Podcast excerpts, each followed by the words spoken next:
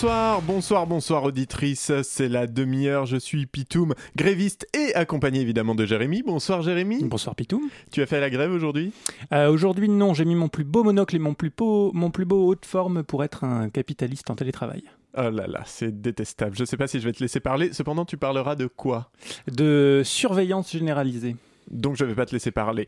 Avec nous également euh, ce soir euh, notre invité qui sera là pour la seconde moitié de l'émission, on espère, et qui va donc avoir l'inénarrable joie et le privilège de participer avec nous à cette demi-heure chloridrique de la Quadrature du Net, qui parlera évidemment aussi de surveillance, télésurveillance avec nous. Sans plus attendre et avec euh, l'abnégation légèrement aliénée d'un Parisien qui s'acharne à prendre deux bus bondés, faire deux heures de queue dans les couloirs de Châtelet et marcher trois quarts d'heure sous la pluie pour se rendre au boulot, ou pire encore, une Parisienne qui essaie de rouler en Vélib Movengo. Il est temps de passer à la revue de presse de ces derniers jours. C'est un coup de théâtre autour du dossier de la réforme des retraites.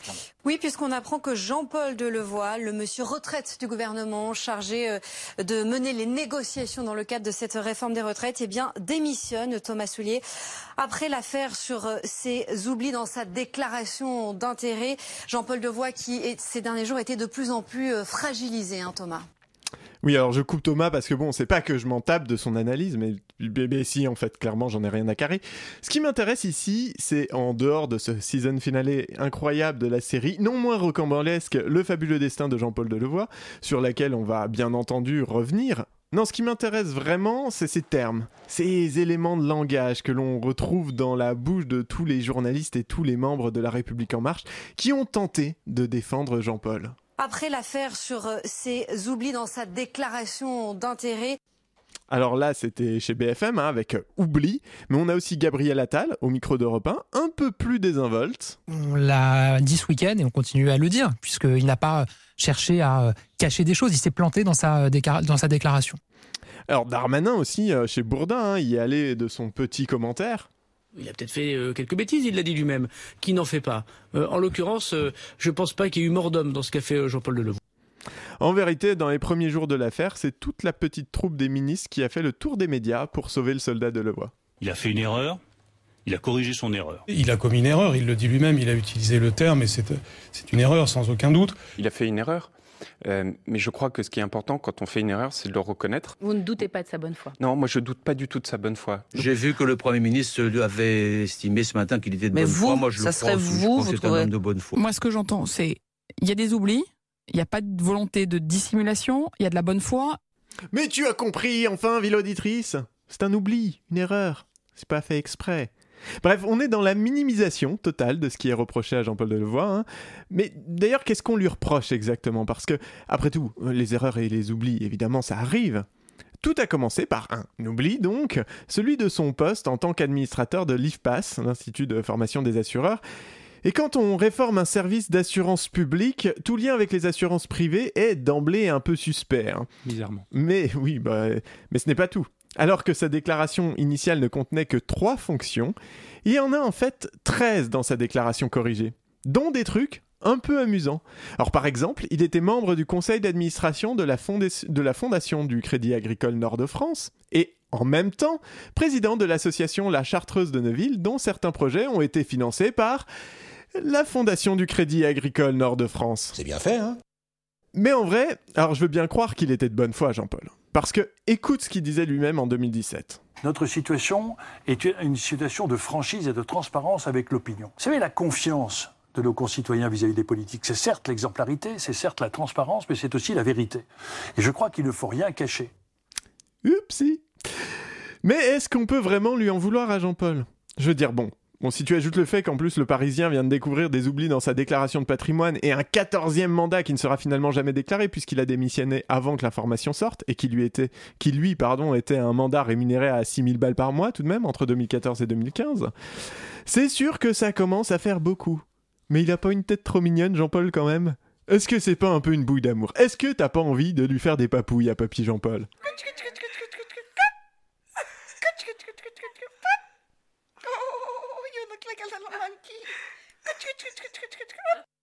En termes de son, on s'effondre dans cette émission. c'est la chute, c'est la chute. Et en plus, dernier argument imparable de la Macronie, Jean-Paul, c'est un type bien. écoute. C'est des gens qui le connaissent qui te le disent. Je le connais depuis longtemps, très longtemps, et je ne doute absolument pas de sa bonne foi. Moi, je connais bien Jean-Paul Delevoye. C'est un honnête homme. Euh, il est de ma région. Il est, il est. Je le connais depuis longtemps, et je peux vous dire que ce qui se passe là est quand même très démonstrateur euh, d'une forme de, de mépris aussi, euh, surtout ce qui ressemble de près ou de loin à des gens qui donnent du temps pour l'intérêt général. Démonstrateur, selon Darmanin. Et en, et, et en plus, c'est un type bien, donc Jean-Paul, hein, c'est Darmanin qui le dit. Les gens bien, bah, ils se reconnaissent entre eux de toute façon, n'est-ce pas? Et puis, bah, ils se défendent. Alors c'est d'ailleurs marrant parce que c'est exactement le sujet d'un article de Lucie Diavolo dans Teen Vogue. Alors autant te dire tout de suite que si j'avais annoncé à Jérémy il y a trois ans que quand on commençait à imaginer ce qu'allait devenir la demi-heure, si je lui avais dit qu'on citerait des articles de Teen Vogue dans l'émission, j'aurais été bien tout seul au micro ce soir, je te confirme. Non, on aurait vu mes chaussettes, je pense. Mais voilà, voilà, tout arrive.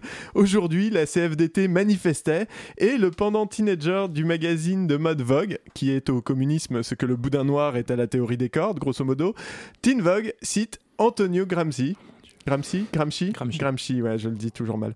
Et en plus, euh, et plus j'en parle en fait, moins ça me paraît réel. Dans son article, la journaliste commente ce passage d'une interview de Michelle Obama par la fille de George W. Bush. I had an opportunity to sit by your father at funerals, the highs and the lows, and we shared stories about our kids and about our parents.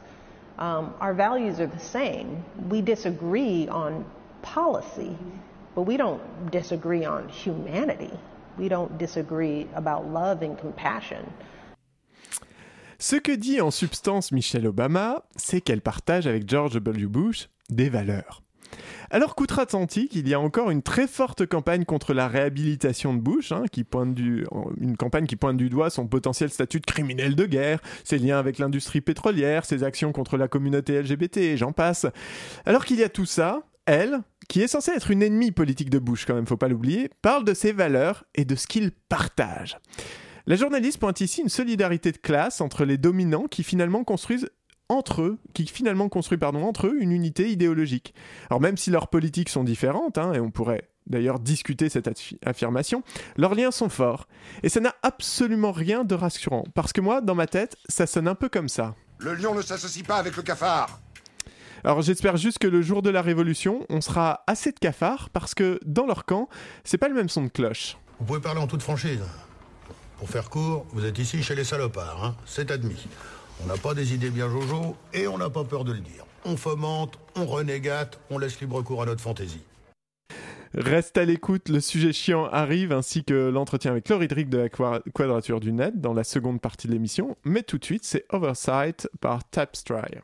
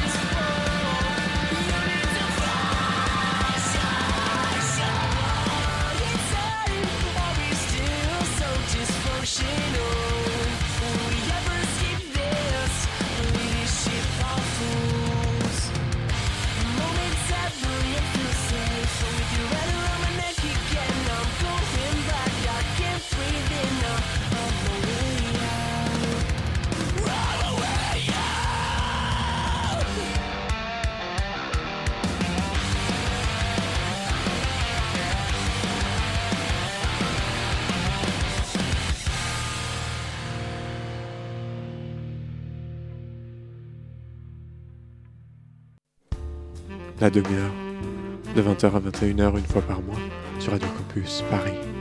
Et c'est de la merde. Et je vous recommande, chers auditeurs, d'allumer euh, votre micro quand vous parlez dans le micro. Vous écoutez euh, la demi-heure, c'était euh, Oversight de Tapestry. Pitoum, c'est à toi. Merci Simon, c'était presque réussi. Eh bien, je, je crois que Jérémy, c'est surtout à toi.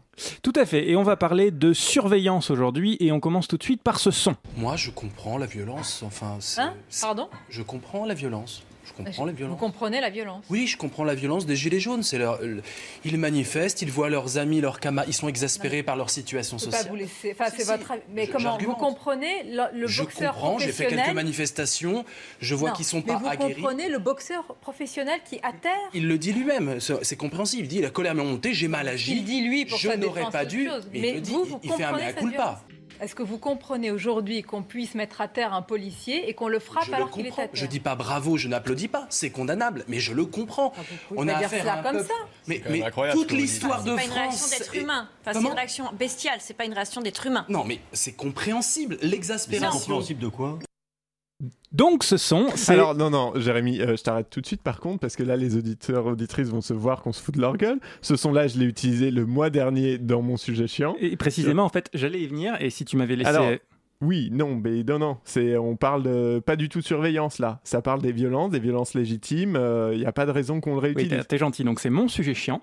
Et j'ai pas encore, encore, encore complètement vrillé, donc il y a un lien avec la choucroute, tu vas voir tout de suite. Pour rappel, ce son, c'est la broca qui suit la sortie de route du philosophe Vincent Cespedes sur un plateau de CNews suite à l'affaire d'Étinger pendant les Gilets jaunes.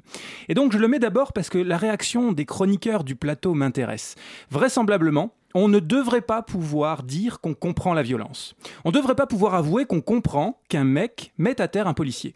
Pitoum, d'ailleurs, tu faisais très justement remarquer l'asymétrie des prises de position. On n'est pas censé dire qu'on comprend qu'un mec s'en prenne à un flic, mais on doit excuser naturellement que les flics s'en prennent à des mecs en manif. Dans un sens, la violence est légitime, dans l'autre, non. Ah oui, c'est, c'est cocasse. Tu peux le dire. Et pourquoi qu'on réagit comme ça? Bah, En partie parce que la violence est contrôlée dans nos sociétés. Tu as peut-être appris, cher toi qui nous écoutes, que sans État, l'homme est un loup pour l'homme. C'est la fameuse guerre de tous contre tous, selon Hobbes. C'est d'ailleurs une constante de tous les philosophes du contrat social. À un moment, l'État arrive pour privatiser la violence. Éviter qu'on règle nos comptes selon une bonne vieille loi du talion, œil pour œil, dent pour dent, au profit d'un système qui prend en charge la justice et la violence pour tous. Bon, en vrai, c'est un peu simpliste hein, comme résumé, Pierre Clastre aurait bien des choses à redire, mais c'est pas le point ici. Le fait est qu'à partir d'un moment où on ébauche un pouvoir central, celui-ci fait ce qu'il peut pour dissuader les gens d'agir violemment. Alors et pour ça, on a usé de, de pas mal de procédés dans l'histoire. Les stèles, par exemple, pour énoncer les punitions auxquelles s'exposaient les transgresseurs. Pense, cher toi qui nous écoutes, au Code d'Hammurabi, une de mes pièces préférées au musée du Louvre, qui date d'il y a 3800 ans, et qui précise, par exemple, Sinon, tu peux le dire ce qu'elle précise. eh bien, euh, elle précisait un exemple avec euh, des notables qui se foutaient sur la gueule et qu'en l'occurrence, quand un notable cassait une dent à un autre notable, l'autre notable avait le droit de demander réparation en cassant lui aussi une dent au premier notable. C'est littéralement euh, une explication, c'est un code judiciaire qui pour... Ah ben voilà. casse la dent euh, d'un autre notable de même rang que lui, on lui cassera une dent. Il faut bien voir que du point de vue juridique, c'est un progrès absolument euh, extraordinaire parce que c'est la première fois qu'on établit une proportion entre le châtiment et euh, l'acte commis. C'est-à-dire que il faut le comprendre comme si on vous a crevé un œil, vous n'avez pas le droit d'exiger euh, du, coupable autre chose que euh, ce que vous avez subi vous-même.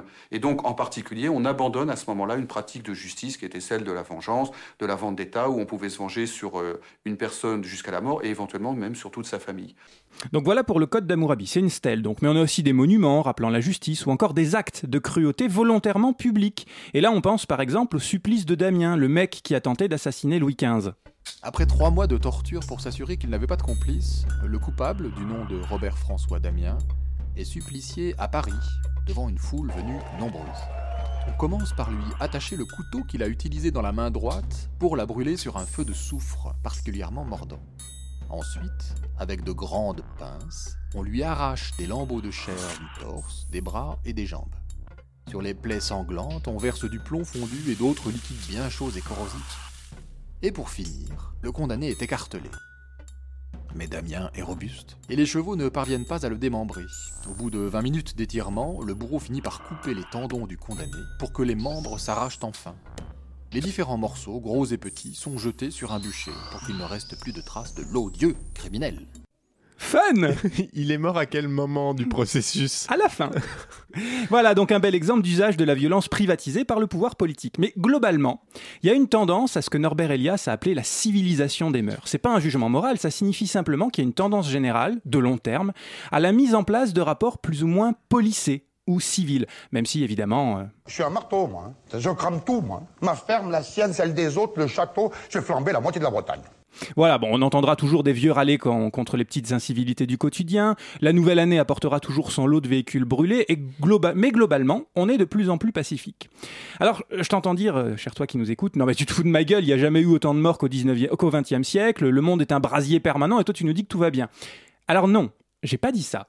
Faut séparer le fait qu'on est aujourd'hui capable de détruire la terre, en pressant 3-4 boutons parce que nos capacités de destruction se sont quand même vachement améliorées, et ce processus global de civilisation des mœurs.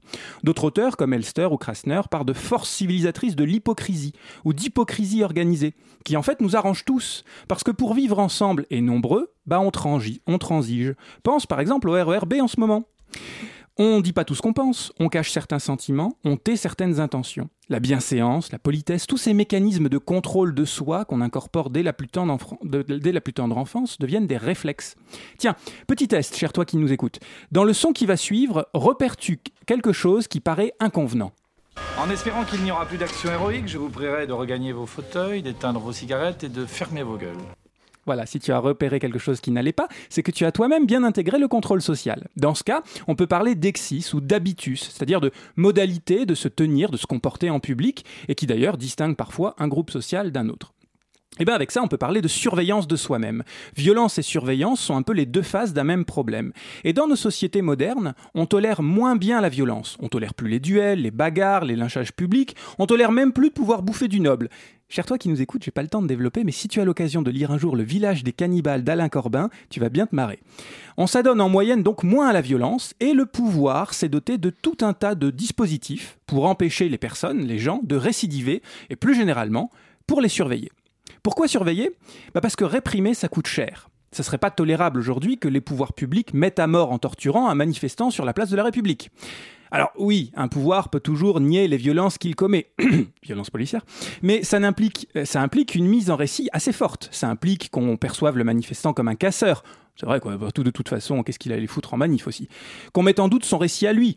Bah ouais, il dit qu'il fait que passer, mais bon, il n'y a pas de fumée sans feu, quoi. Et qu'on martèle ce récit majoritaire un peu partout, sur LCI, sur CNews et autres BFM. Je ferai un sujet chiant un jour sur la mise en récit du politique. Mais bref, du coup, puisque la violence c'est coûteux, bah on surveille. Dites, j'espère que vous n'allez pas balancer tout le pognon dans la surveillance. Oh non, hein. j'ai l'impression d'entendre l'autre. C'est mon projet phare, renforcer la surveillance. Ouais, parce que je veux dire par là, c'est qu'il y a peut-être d'autres problèmes. Lesquels? Mais j'en sais rien, moi, à vous de le dire. Ah ouais? La corruption. Il y en a trop qui tapent dans la caisse. Ah bah, à commencer par vous, non? Bah justement, quand on voit à quel point c'est facile, euh, on a des cheveux à se faire. Ce qui me ramène à mon projet phare, renforcer la Oui, ah bah non, mais ça va, j'ai compris, oui. surveillance. Ah ouais Bon, à l'époque de la Stasi étant un peu dépassée, on est aujourd'hui loin du film La vie des autres où un fonctionnaire de la RDA était derrière chaque mur pour écouter ce que vous faisiez de potentiellement subversif. Moins de barbelés donc, mais plus de panoptiques. De quoi Désolé, excusez-moi, euh, j'écoutais pas. Le Panopticon, c'est un bouquin de Jérémy Bentham paru en 1791 qui décrit une invention arch- architecturale toute bête que ce monsieur, grand réformateur, qui a quand même été fait citoyen d'honneur à la Révolution française, voulait mettre en place un peu partout. Usines, hôpitaux, écoles et surtout prisons. Faut imaginer une tour centrale qui permet aux surveillants de tout voir sans être vus. Toutes les activités s'organisent autour de la tour et donc il y a un œil public qui voit tout sans être vu. Euh, c'est un peu Sauron, hein, dans Le Seigneur des Anneaux, si Sauron s'amusait pas à faire le phare comme ça en permanence pour guider Frodon dans la nuit. Bref, l'idée a été remise au goût du jour parce que Michel Foucault l'a beaucoup utilisé dans son bouquin de 1971, Surveiller et punir. D'ailleurs, il en fait un trait de notre modernité. Pour lui, la société moderne est maillée de ces dispositifs qui sont autant de panoptiques. Il le dit lui-même, pas besoin d'armes, pas besoin de violence physique, de contraintes matérielles, mais un regard qui surveille et que chacun, en le sentant peser sur lui, finira par intérioriser au point de s'observer lui-même. Ainsi, chacun exercera cette surveillance sur et contre lui-même. Bon, c'est mieux quand il le raconte euh, lui-même. Je veux dire, est-ce que le, pouvoir de normalisation, les techniques de normalisation ne sont pas, à l'heure actuelle, une sorte d'instrument général que vous trouvez un peu partout dans l'institution scolaire, dans l'institution pénale, dans, les ateliers, euh, dans les usines, dans les administrations, comme euh, sorte d'instrument général et généralement accepté parce que scientifique qui va permettre de euh, dominer et d'assujettir les individus. Alors évidemment, l'idée de Foucault, c'est pas de se dire que la surveillance, elle est uniforme, elle est totale, etc. Mais elle est quand même présente dans tous les aspects de nos vies. Toutefois, une des bricoles que n'avait pas totalement vu venir Foucault, c'est une idée? Je. Non, je sais le, pas. le terrorisme. Le terrorisme. Alors, je ne vais pas refaire toute la généalogie du terrorisme. hein, C'est un des premiers sujets chiants de la demi-heure porté sur l'état d'urgence et j'ai abordé ce point en long et en large.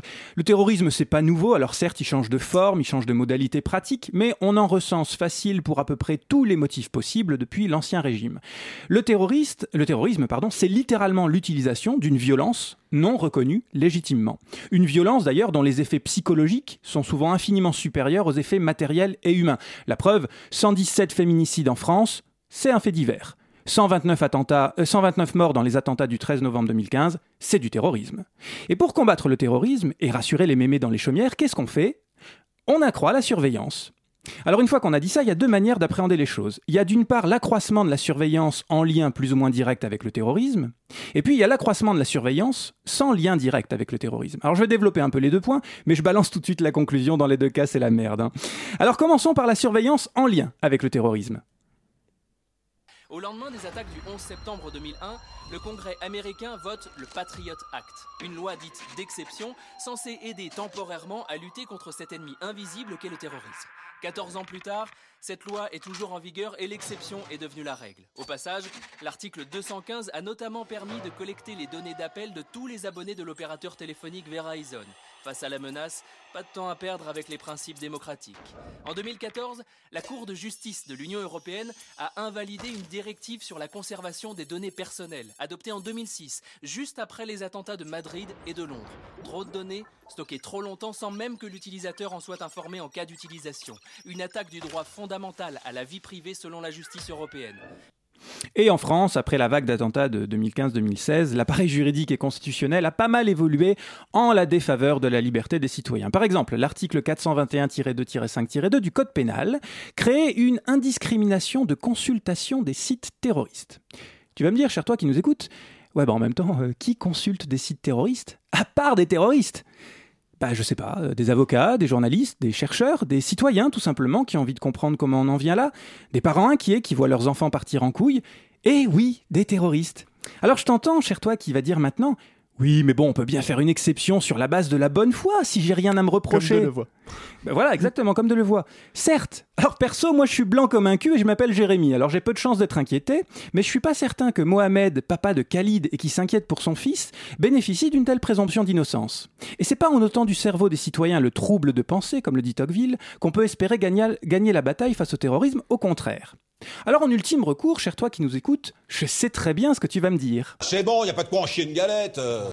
Eh ben si, un peu quand même. Parce que c'est important l'état de droit. Un état de droit, ça implique qu'on ne condamne pas pour une intention éventuelle, mais pour un acte réel. Et qu'on condamne de manière proportionnée. À l'inverse complet des articles 421-2-6 ou 5 du Code pénal, dont le flou juridique permettait d'incriminer de terroristes à peu près tout le monde pour peu qu'on le veuille vraiment. Alors on se vante d'être la patrie des droits de l'homme, très bien, mais n'oublions pas que l'article 8 de notre, chère déclaration du même nom dit que la loi ne doit établir que des, des peines strictement et évidemment nécessaires et que nul ne peut être puni qu'en vertu d'une loi établie et promulguée antérieurement au délit et légalement appliquée. Ça va? C'est clair? Tout le monde s'en branle, moi le premier. Ouais, je sais. Et c'est le problème d'ailleurs. Mais tu réécouteras le podcast et tu verras, tu, comprendras. Ou pas, mais nous, ça nous fera des vues, donc on sera content. Euh, mais bon, ça c'est dans le cadre de la lutte antiterroriste. J'ai bien dit qu'il y avait un autre cas de figure, la surveillance en dehors de la question antiterroriste. On rejoint une question un peu plus large et, à l'inverse de Pitoum, j'aime pas trop utiliser ce mot, mais disons pour aller vite que ça rejoint la question du capitalisme. Alors ici, je vais appeler capitalisme, ce que je vais appeler capitalisme, c'est plutôt une partie des structures économiques et d'information qui maillent nos sociétés. En janvier de cette année, Shoshana Zuboff, prof émérite à la Harvard, Business School, faisait paraître un bouquin du nom de The Age of Surveillance Capitalism, dans lequel elle décrit notamment que les grandes entreprises de la Silicon Valley, dont la quasi-totalité des revenus dépend de leur faculté à récolter et à analyser les données de leurs utilisateurs, cherchent en réalité à connaître, prévoir et modifier nos comportements. Et évidemment, c'est une menace pour les individus et pour la souveraineté démocratique. In our time, surveillance capitalism claims private human experience for the market dynamic as a free source of raw material that is translated into behavioral data. These data are then combined with advanced computational abilities to create predictions, predictions of what we will do, predictions of our behavior, predictions of what we will do now, soon, and later. Ce n'est donc plus le surveiller et punir de ce bon vieux Foucault, mais surveiller et prédire, prédire et orienter. Le risque, bah on le sent bien, hein, prenez l'affaire Cambridge Analytica pour comprendre à quel point certaines entreprises peuvent s'emparer des données vous concernant et vous cibler pour influencer votre vote. La surveillance est, ici mise au service de la manipulation comportementale et de l'instrumentalisation de nos opinions.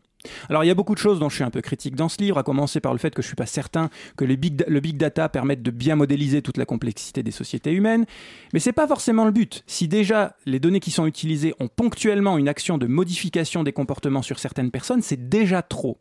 Ensuite, Zuboff insiste beaucoup sur la singularité de cet âge du capitalisme, qui serait perverti aujourd'hui par rapport à ce qu'il était avant, par rapport au capitalisme industriel. Bon, là aussi, je suis pas sûr que le capitalisme qu'on vit aujourd'hui soit radicalement différent. C'est plutôt dans la continuité. Mais bref, pas mal d'éléments sont intéressants pour comprendre les risques de la surveillance très liés à nos pratiques numériques, souvent un peu naïves. Alors faire un tour en Chine pour observer la manière dont la surveillance à peu près globale se met en place, sans d'ailleurs que les Chinois ne mouftent trop. Dans le cas des Ouïghours, une directive de juin 2017 du gouvernement chinois précise de frapper fort contre ce terrorisme violent. Dans la foulée, du 19 au 25 juin, des bases de données permettent d'identifier 24 412 personnes suspectes, dont 15 683 sont envoyées en centre d'éducation et de formation, et 2096 font l'objet d'une surveillance préventive poussée. J'ai toujours aimé les litotes chinoises, un centre d'éducation et de, et de formation. Et comment on identifie ces terroristes? Bah, Via une application qu'a décortiqué Human Rights Watch en 2019 et dont dispose chaque fonctionnaire et qui recense chaque détail de la vie des Ouïghours. Détails des compteurs d'eau, de gaz, d'électricité, le groupe sanguin, l'intensité de la foi musulmane, les pèlerinages, la liste des proches, de leurs activités, leurs déplacements, etc. Bon, vous voyez un peu le tableau. Alors c'est vrai, on peut se dire, non mais ça va, c'est la Chine, nous, nous, on est en France, on est quand même dans un vrai régime démocratique. Tout à fait. Régime démocratique, je sais pas, mais à coup sûr, on a un peu plus l'apparence d'une démocratie que la Chine, ça c'est sûr. En tout cas, on en est loin pour, à ce jour. Mais à force de ne plus tolérer la moindre, le moindre écart à la normalité, et encore une fois, on peut comprendre sans excuser, comme le sous-entendait Cespedes, à force d'avoir une peur irraisonnable du terrorisme et à force de faire vaciller l'état de droit sur ses fondements, eh ben on pourrait s'en rapprocher dangereusement de la Chine.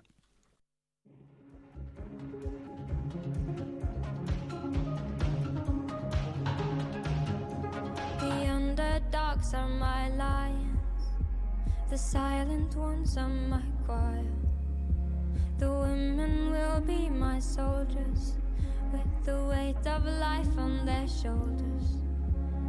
Drink until you've had enough. I'll drink from your hands. I will be your warrior. I will be your lamb.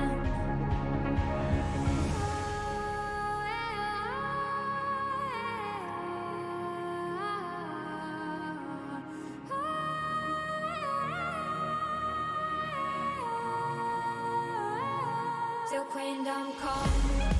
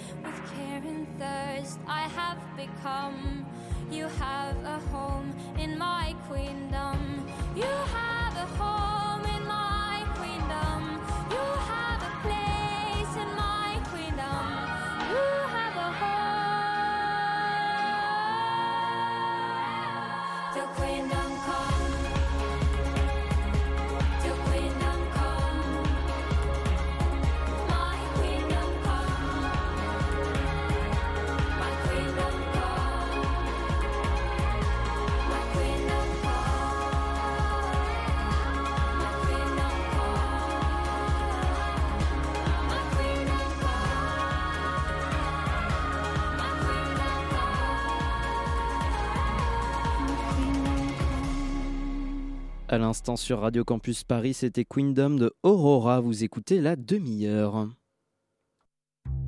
De 20h à 21h sur Radio Campus Paris, c'est la demi-heure. c'est plutôt des cons. Tout à fait. Oui, je me suis un peu amusé avec nos premières virgules. Merci Jérémy pour le sujet chiant. De retour dans les studios pour la deuxième partie de la demi-heure avec euh, Chloridric de la Quadrature du Net qui nous a rejoint. Bonsoir, merci d'être avec nous. Euh, du coup, euh, pour commencer, pour euh, resituer un peu la Quadrature du Net pour les auditeurs auditrices qui nous écoutent, est-ce que tu peux dire quelques mots sur cette C'est une association? C'est une association, on existe depuis 2008 euh, et on a été lancé un peu sur le thème de la Hadopi, puisque c'était à l'époque le gros sujet en France. Et, euh, et depuis, on combat euh, les décisions euh, gouvernementales, en particulier sur tout un, tas de textes de loi qui visent à limiter la liberté d'expression sur Internet, à faire de la censure. Voilà, enfin sur, la Hadopi, c'est le, droit d'auteur aussi. Donc voilà, on a tout un tas de sujets dans le cadre du numérique, hein, les DRM aussi, les, fameuses limitations des usages des fichiers numériques qui sont posés et que vous voyez régulièrement. Là, on a vu dernièrement une, affaire avec des, des fichiers euh, musicaux que vous achetez et puis bon, en fait, euh, les, serveurs derrière euh, s'arrêtent et donc vous n'avez plus accès à la musique que vous avez achetée. Ça, c'est un petit exemple. Et puis voilà, jusqu'à la surveillance aujourd'hui de masse, l'usage des, nouvelles technologies, le big data, l'intelligence artificielle. Voilà, tous ces sujets dans le cadre du numérique, de l'usage de grosses bases de données sur lequel bah, on, espère pouvoir faire la différence en s'attaquant aux textes de loi, en allant devant le Conseil d'État, voire devant les juridictions européennes pour faire bouger les lignes et expliquer en général au public que bah, en fait se faire surveiller en permanence, euh, se faire bloquer l'accès à des sites internet comme on racontait tout à l'heure, euh, en fait c'est pas normal. Et justement, quand euh, vous dites que vous vous intéressez à, ces sujets-là, euh, c'est quoi pour vous le, plus dangereux ou est-ce que c'est équivalent? C'est la, la surveillance privée qu'on a évoquée euh, un petit peu, donc notamment par les GAFA, enfin ne nous mentons pas, c'est surtout à eux qu'on donne nos données principalement, ou c'est plutôt une surveillance étatique qui existe aussi, puisqu'il y a des fichiers, il y a énormément de fichiers qui sont en plus potentiellement regroupés, alors je sais pas exactement où ça en est ça, mais qui, qui sont là littéralement sous le contrôle euh, d'un gouvernement. Alors ça, ça va, l'un va un, un peu avec l'autre hein, finalement parce que les technologies sont, sont équivalentes. Euh, une fois que les GAFAM euh, en- remplissent leur base de données d'informations sur nous, bah, les gens disent bah, finalement les GAFAM ont rempli euh, leur base de données avec euh, toutes nos informations de déplacement et ils savent déjà tout. Donc en fait ça change quoi que l'État euh, connaisse des choses sur nous, hein, qu'est-ce qu'on a à cacher, etc., etc. Donc en fait l'un va avec l'autre et puis en plus, euh, en plus l'État s'appuie aussi dessus en disant bah tiens euh, puisque vous avez, c'est le principe du pot de miel, hein, euh, puisque vous avez toutes ces informations chez vous, est-ce que vous ne voudriez pas les partager avec nous? Comme ça, ce serait plus simple. hein. Il n'y aurait pas besoin de rajouter euh, euh, des systèmes, euh, des systèmes techniques de, voilà, de surveillance, qu'on on obligerait par exemple tous les téléphones mobiles à être munis d'un d'un d'un petit, d'un petit logiciel qui récupère toutes les informations. Il n'y a pas besoin en fait, puisque finalement Google Maps récupère vos données de connexion. Donc il suffirait d'aller chercher, d'aller taper dans, dans, dans ces bases de données pour aller chercher de l'information. Donc les, en fait, les, en réalité, les deux vont de pair dans la tête des gens, euh, techniquement, et, et ça c'est un, c'est un vrai danger. C'est pour ça que majoritairement, on essaie d'expliquer aux gens qu'il ne faut pas euh, laisser euh, les GAFAM euh, aller chercher toutes ces données-là. Donc le, le- le RGPD, donc le Règlement général à la protection des données, qui est en place depuis un an et demi, essaie de faire un peu le ménage là-dedans. Donc on, on essaie de pousser la CNIL, le- la, donc la- Commission nationale informatique et liberté, qui est censée appliquer, faire appliquer le RGPD en France, que bah, ce serait bien qu'elle fasse son travail jusqu'au bout. C'est-à-dire que bah, en a fait, des moyens. Tant qu'elle a des moyens, c'est ça. Et puis des moyens, des moyens humains, euh, des moyens euh, financiers, mais aussi des moyens politiques, parce qu'à un moment, il faut qu'elle soit réellement indépendante et qu'elle n'essaye pas de faire plaisir au, pouvoir en place, qui euh, fait de la publicité pour Google ou Microsoft sur le Twitter et- et officiel de l'Elysée. Donc il y a des fois, c'est un peu compliqué de ménager la chèvre et le chou. Et donc voilà, donc ça c'est la première chose. hein. c'est vraiment rappeler aux gens que ce n'est pas normal de laisser des données aux GAFAM. Et puis bah, derrière, de dire, mais en fait, l'État non plus n'a pas à récupérer toutes ces, données-là. Euh, et en fait, pour nous, c'est un combat qui va de pair. Euh, et voilà, sur toutes ces informations, enfin sur toutes les lois qui sont passées euh, sur, euh, sur les lois antiterrorisme et autres, bah, on essaie de lutter, de lutter contre les, les partis qui visent à faire de la surveillance, à accumuler de la donnée sur les gens. Le fichier TES, donc vous parliez sur la centralisation des données, le fichier TES des titres électroniques sécurisés, qui vise à centraliser les demandes, enfin les, les informations sur les gens qui ont demandé une carte d'identité et un passeport au même endroit. Ça, c'est un des problèmes euh, voilà, contre lesquels on, se bat. Euh, Il n'est pas normal que euh, le gouvernement ait un énorme fichier comme ça de l'ensemble des données biométriques, puisqu'ils ont le visage et les, empreintes digitales, et puis euh, les, informations diverses et variées de tous les demandeurs de titres en France, ce qui fait un fichier des gens honnêtes, disponible, accessible à la police, etc. etc. Donc, justement, en, en France, où est-ce qu'on en est du point de vue de, euh, de ces droits dont on est privé. Quelles sont, les, pour vous, les, quelques mesures qui, sont vraiment de l'ordre de, euh, de l'invasion de la vie privée, ou en tout cas, euh, il y en a quelques-unes symboliques un petit peu, qui existent déjà et dont on n'est pas forcément au courant ou... Enfin, le, le, le fichier TES est déjà pas mal, mais... Ouais, enfin, il y a, pas mal de, petites euh, de, lois justement antiterroristes et autres euh, qui posent les bases d'un certain nombre de, bases de données, euh, d'informations qu'on veut récupérer. Alors il y a, les, fameuses boîtes noires qui avaient été, euh, euh, qui avaient été officialisées il y a quelques années, euh, qu'on avait vu passer, donc qui sont des, euh, petits ordinateurs mis à quelques endroits du réseau. Euh, donc on a eu euh, des informations il y a, un an, je crois, sur les résultats. Finalement, ils en ont pas posé autant que euh, ils avaient annoncé qu'ils en poseraient. Et puis euh, l'idée, c'est des boîtes noires, c'était surveiller l'ensemble des flux, des connexions. Alors on parlait justement des, des euh, sites internet terroristes euh, auxquels il fallait absolument pas accéder parce que sinon on était un terroriste soi-même. Euh, bah, les boîtes noires sont censées regarder la manière dont vous surfez sur internet et puis essayer de trouver une, une manière de, de- de surfer sur internet qui correspondrait à des velléités terroristes et donc lever des drapeaux en disant Ah, attention celui-là il correspond à quelqu'un qu'on pense être quelqu'un qui a des terroristes. Donc là, on parle vraiment de, euh, de, de boîtes, enfin d'ordinateurs qui étaient sur le réseau, qui analysaient tout ce qui passait en, essa- identifiant donc euh, de manière unique chaque utilisateur C'est pour ça. pouvoir détecter euh, son pattern de connexion. Quoi. Voilà, enfin c'est pas un Un pattern particulier, mais c'est euh, voilà sur euh, l'ensemble des connexions, ce qu'on appelle du big data. C'est Mm. on regarde de tout et puis on essaie de trouver un espèce d'un vecteur, euh, un vecteur qu'on appellerait le vecteur terroriste. Et celui-là, c'est si, si on le trouve, sans aucune information préalable qui permettrait de cibler quelqu'un. On Non, est d'accord, c'est vraiment n'importe qui qui se connecte. c'est ça. C'est pour ça qu'on disait que c'était un peu n'importe quoi. Ouais, on est, on est quand même pas mal dans, dans le, ouais, l'intrusion de la vie privée. Je pense qu'on peut le. Ce qui est intéressant parce qu'en plus c'est- c'est très euh, cette manière de concevoir les fichiers c'est très RGPD compatible où dans le RGPD on dit normalement il y a une proportionnalité de, de ce qu'on récupère comme données par rapport aux besoins euh, initial il y a un objectif et donc on cherche pas des données aléatoires on a vraiment un objectif très clair pour lequel on, on mobilise des données etc donc l'État ne respecte pas lui-même les propres règles qu'il qu'il est censé Alors, s'imposer Je vais, je vais même faire un petit historique euh, sans, sans, sans aller jusqu'au RGPD, euh, enfin sans, sans s'arrêter au Mm. RGPD qui était quand même il y a, a que 18 mois. En réalité, euh, l'existence de la CNIL date de 1978 et visait déjà à empêcher l'État d'accumuler des données euh, de manière indue sur les citoyens. Euh, 1978, ça fait, ça fait quand même, euh, Mhm. ça fait quand même loin. Ça fait, ça fait 40 ans, 41 ans. Et, euh, et à l'époque, il y avait eu l'établissement d'un fichier énorme qui s'appelait Safari. Euh, voilà. Et, euh, et en fait, l'existence même de la CNIL visait à empêcher l'État de- de- d'accumuler ces données et pas les GAFAM, parce qu'ils n'existaient pas à l'époque. Il y avait, euh, pas Internet, enfin, il y avait Internet, mais sous une autre forme. Et puis il y avait pas le web. Enfin voilà. Donc tout ça, tout ça n'existait pas. Euh, et aujourd'hui, euh, la, CNIL vise plutôt à permettre la libre circulation des données sans trop empêcher, euh, euh, enfin sans, sans, qu'il y ait trop d'intrusion par les entreprises, mais finalement l'État aujourd'hui, euh, bah, c'est plus son centre d'intérêt prioritaire. Et puis de toute façon, quand la CNIL dit quelque chose à l'État, ces dernières années, l'État s'assied dessus et on l'a vu sur Alicem par exemple, qui est une application qui utilise la reconnaissance faciale pour donner une identité numérique aux, utilisateurs euh, tel que le fait France Connect, euh, mais en, version un peu plus forte, un peu plus euh, garantie. Bah, en fait, la CNIL avait dit que ça posait problème et l'État a sorti le décret sans changer une seule ligne et ça, il le fait de manière régulière, c'est-à-dire que la CNIL dit Bon, en fait, il y a un problème euh, sur l'usage de cette technologie, sur la mise en place de cette base de données, et l'État s'assied dessus. Donc, la CNIL était censée protéger nos droits justement sur euh, la, la surveillance d'État, sur euh, ce qui en était fait, les décisions administratives qui peuvent être faites à partir de, fichiers. Et, puis, bah, en fait, ça n'a plus aucun, aucune incidence aujourd'hui. Oui, c'est c'est en- particulièrement inquiétant avec les projets, par exemple, de Smart City qu'on voit émerger un peu partout sous l'angle technophile. Vous allez voir, c'est la technologie du futur.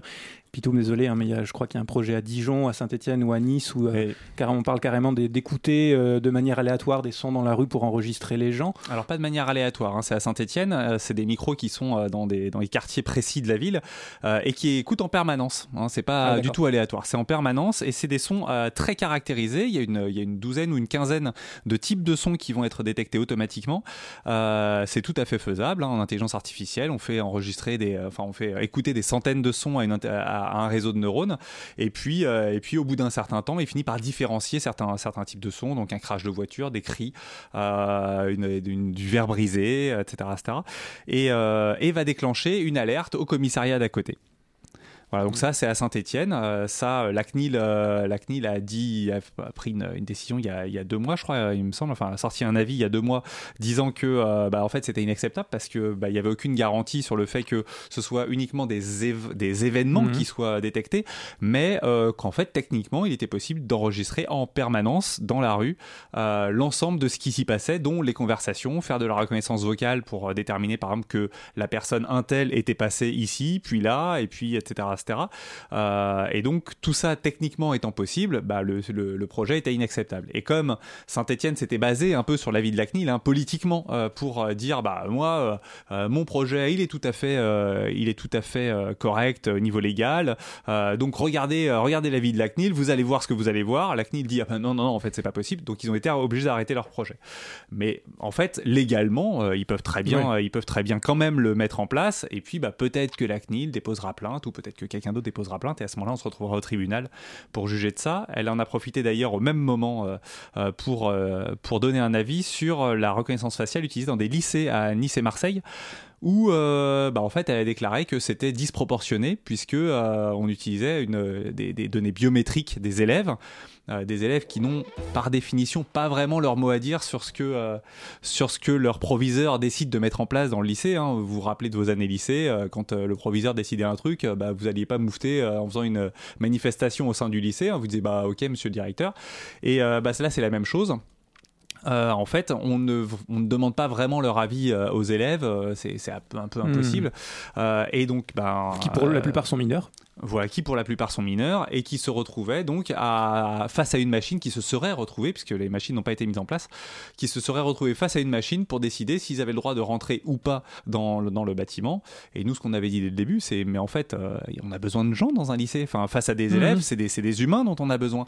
Euh, S'il y a un problème, une bagarre à l'entrée ou quoi que ce soit, c'est pas les machines qui vont faire quoi que ce soit. Elles, elles disent euh, ouvrir ou fermer. Donc euh, on est, on est assez limité. D'autant plus que la, la, la justification, c'était des questions de sécurité et jamais le proviseur de- ce lycée n'a réussi à nous expliquer quel problème de sécurité il avait bien pu avoir et donc qu'il voulait bien régler. Donc il n'y avait pas de problème à régler, euh, la mise en place correspondait pas à des vrais besoins. Euh, donc au final, la CNIL a dit bah non, euh, ça ne doit pas être mis en place et ça pose un sérieux problème. Donc c'est pareil, politiquement, la mairie Nice et les mairies de Nice et Marseille ont fait marche arrière sur ce projet-là suite à l'avis de la CNIL. Mais justement, alors quand on parle de tous ces projets de Smart Cities, euh, moi il y a une question qui me vient toujours à chaque fois, c'est euh, qui euh, s'occupe de la mise en place technique? C'est, des entreprises privées Tout à fait. Alors, il y a, y a, y a différents cas, hein, parce que euh, tous ces projets de Smart City sont très indépendants les uns avec les autres. Saint-Etienne a fait son projet dans son coin, Valenciennes a fait son projet dans son coin. Donc, Valenciennes, c'est des euh, caméras dites intelligentes, parce qu'elles ne le sont pas évidemment. hein. Euh, L'intelligence artificielle elle n'est pas une intelligence artificielle, il n'y a rien d'intelligent là-dedans. Toulouse met des caméras intelligentes. Voilà, il y a tout un tas de tout un tas de systèmes qui sont mis en place, qui sont des technologies totalement différentes. Et bah, les, à Valenciennes, typiquement, les caméras dites intelligentes sont euh, installées totalement gratuitement par Huawei. Huawei, euh, euh, dont on a en- entendu récemment parler, euh, puisque Oui, Trump a fait euh, un, peu- un- un petit caca nerveux euh, sur cette entreprise-là. Et donc c'est une entreprise chinoise qui va installer gratuitement, euh, gracieusement, euh, euh, dans Valenciennes des caméras, gentil. un système entier, euh, etc., etc. Donc vous imaginez bien que c'est pas euh, totalement euh, euh, dénué d'intérêt, euh, puisque en fait on va utiliser les habitants de Valenciennes comme des cobayes. Euh, ces, ces entreprises-là ayant besoin pour faire de la reconnaissance euh, de la reconnaissance de démarches, euh, de la reconnaissance euh, dit euh, jusqu'à potentiellement de la reconnaissance faciale, ils ont besoin de beaucoup d'exemples et donc ils ont besoin de se déployer dans un maximum de vrais endroits. Donc aujourd'hui, pour permettre l'entraînement des intelligences artificielles, on a besoin de se déployer dans le maximum d'endroits différents et typiquement Valenciennes ben, va transformer ses habitants en des cobayes pour pouvoir enregistrer ces informations dans les intelligences artificielles. Comment des acteurs publics peuvent justifier de tels projets? Je veux dire, ils sont pas naïfs. Ils savent pertinemment que si c'est gratuit, c'est que c'est le citoyen qui est le produit. Absolument pas. Non, non, je pense que, enfin, pour moi, ce sont des, sont des gens totalement euh, naïfs qui euh, pensent que euh, bah, la technologie c'est génial. En fait, ça porte un nom. C'est du solutionnisme technologique. C'est, en fait, tous ces, tous ces outils-là sont des outils extrêmement dangereux techniquement. Techniquement, euh, l'utilisation de la reconnaissance faciale, qui est vraiment l'outil ultime de surveillance, hein, on parlait tout à l'heure de panoptique, euh, etc., etc., euh, c'est l'outil ultime du panoptique. C'est-à-dire que vous mettez des caméras dans les rues, vous pouvez même les cacher, hein, elles vont être de Mm. plus en plus petites, de plus en plus intégrées dans le, dans le mobilier urbain euh, et tout, hein, on les met euh, juste au-dessus des lampadaires, etc., etc. Et, et en fait, vous ne savez pas que vous êtes surveillé, vous ne savez pas, vous ne le voyez pas, mais en permanence, le système, on va appeler le système, hein, ce sont des bases de données reliées entre elles, des systèmes automatisés, euh, et non plus des flux de, de- de vidéos hein, qui sont euh, forcément, qui vont être regardés. Ce sont juste des flux d'informations qui vont remplir des bases de données, qui vont pouvoir dire que telle personne allait à tel endroit, à telle heure, rencontrait telle, telle autre personne, etc., etc., ou faisait telle activité. Donc c'est vraiment le, le- système ultime du, du panoptique. Et, et ça, ce sont des outils extrêmement dangereux. Et ce sont des entreprises d'ailleurs de, de- de vente d'armes hein, qui font ça. C'est c'est Thales, euh, c'est l'entreprise qui vend le LBD aussi, qui vend ces- ce type d'outils. Euh, et, donc, euh, en fait, ce sont des éléments marketing derrière. Tout ça, c'est marketé. Les, euh, les, commerciaux vont euh, voir les, maires, euh, vont leur proposer des, systèmes en leur disant que ça va leur régler leurs problèmes. Euh, regardez la technologie, c'est hyper à la mode, c'est génial. Nice, on a, un système qui a, à ma connaissance, pas encore été mis en place, mais qui avait été, dont on- ils ont parlé à un moment, hein, parce qu'ils aiment bien à Nice montrer qu'ils sont super en avance sur toutes ces technologies. C'est la reconnaissance d'émotion, par exemple, la reconnaissance d'émotion qu'ils voulaient installer dans le, tramway niçois. Ils ont parlé un temps, on n'en entend plus parler en ce moment. Mais c'est vraiment ces idées-là. C'est-à-dire, il y a une startup qui débarque et qui va vous dire Regardez, c'est génial, on va régler tous les problèmes. Vous détectez les émotions dans le, dans le, dans le tramway, vous pouvez détecter si quelqu'un est en colère, et s'il est en colère, bah, c'est qu'il risque de se passer quelque chose.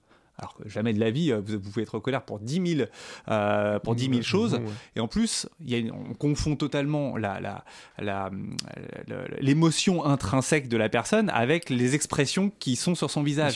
Et donc, c'est une incompréhension totale entre euh, ce qui est possible, ce qui est, enfin, ce qui est faisable par la technologie, ce qui est interprétable.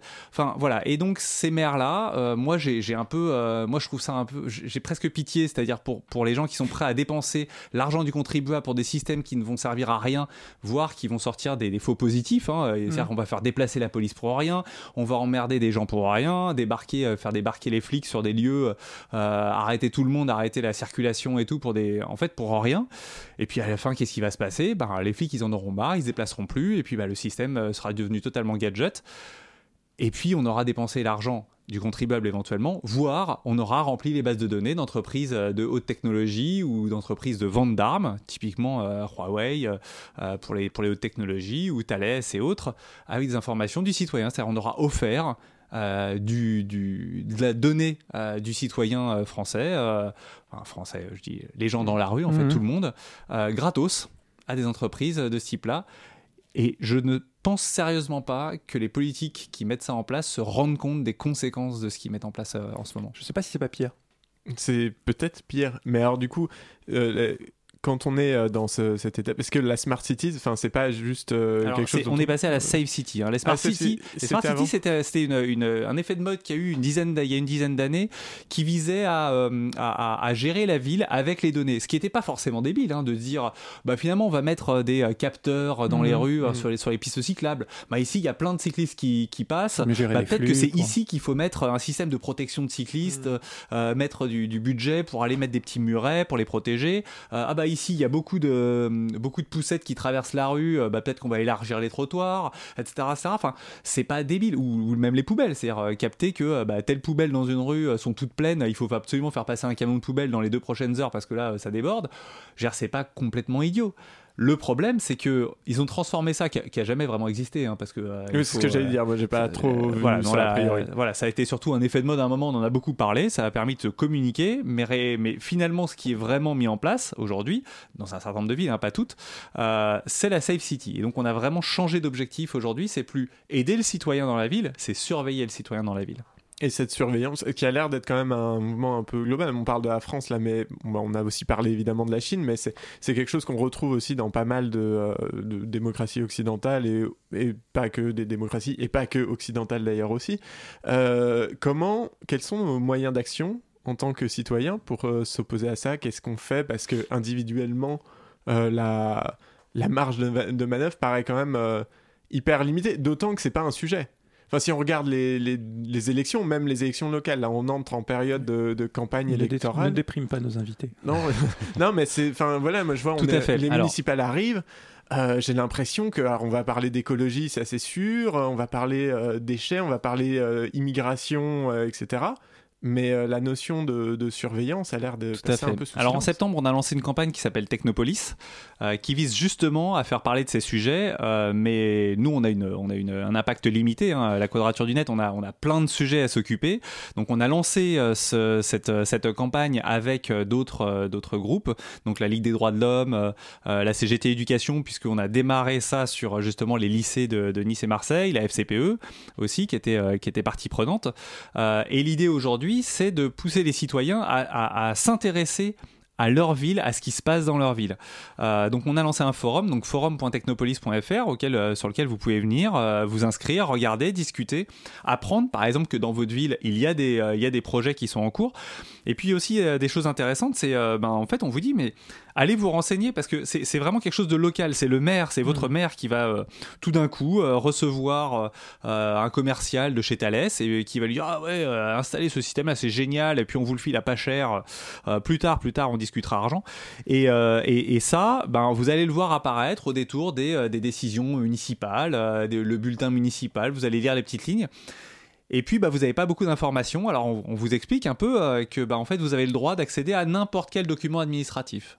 Donc, ça s'appelle, euh, la loi CADA. hein. C'est une loi qui autorise euh, tout citoyen à demander communication de tout document qui a été produit par l'administration à partir du moment où il sait qu'il existe. Théoriquement. Alors théoriquement, en effet, mais ça marche quand même plutôt pas mal. On a récupéré des documents très très intéressants. Sur Saint-Etienne, par exemple, on a, on a récupéré euh, euh, des documents très intéressants sur la mise en place de ces fameux micros, euh, dits intelligents. Et puis, bah, on a, on a voilà, vu ce qui, ce qui était prévu. Par exemple, il, prévoyait un décollage de drone, c'est-à-dire qu'on détecte un, bruit de vitre, un bris de vitre, pardon, et, et, et un drone décolle, va sur, va sur zone, regarde si effectivement il y a vraiment quelque chose ou si c'était un faux positif et déclenche ensuite l'arrivée de la police. Ils ont raté hein, cette histoire des drones parce que ça, ça devenait un peu compliqué. On a, on a à Istres aussi des informations qu'on a récupérées par demande CADA euh, sur l'usage des drones. Là, ils en font vraiment usage. Et puis, euh, bah, 70%, je crois plus de 70% de l'usage des drones était pour la surveillance de manifestations vachement bien hein, sur euh, les questions de sécurité et autres, bah en fait non, on préfère utiliser ces systèmes-là pour bizarrement surveiller des manifestations qui sont totalement autorisées par la réglementation et autres. Euh, voilà, donc les demandes CADA apportent quand même relativement euh, pas mal d'informations. Donc il faut surtout pas hésiter à faire des demandes de contrat, à savoir bah, quel est le contrat qui a été euh, signé par la mairie, voilà, le droit, où vont les donner. Euh, c'est très très important de, savoir, d'avoir ce genre d'informations et surtout les partager, les partager avec les habitants parce que tout ça, si vous les avez comme information, ça suffit pas. Il faut, il faut en parler entre vous. Et, et ça, nous, on peut pas le faire localement puisque, comme je disais, c'est vraiment très local comme, euh, euh, type d'installation.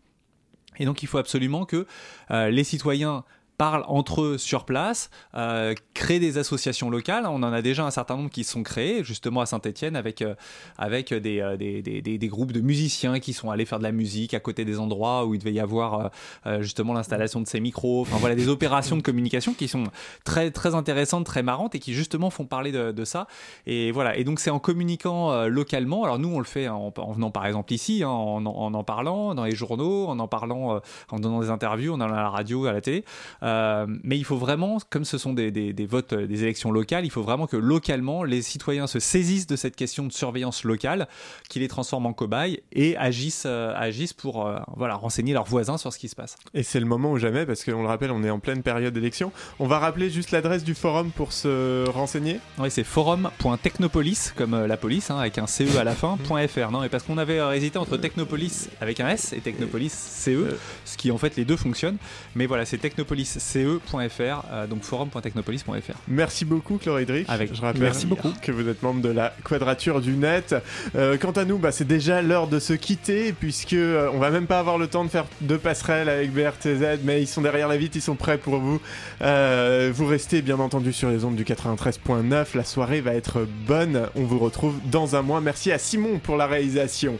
À bientôt. Ciao Bella. Ciao.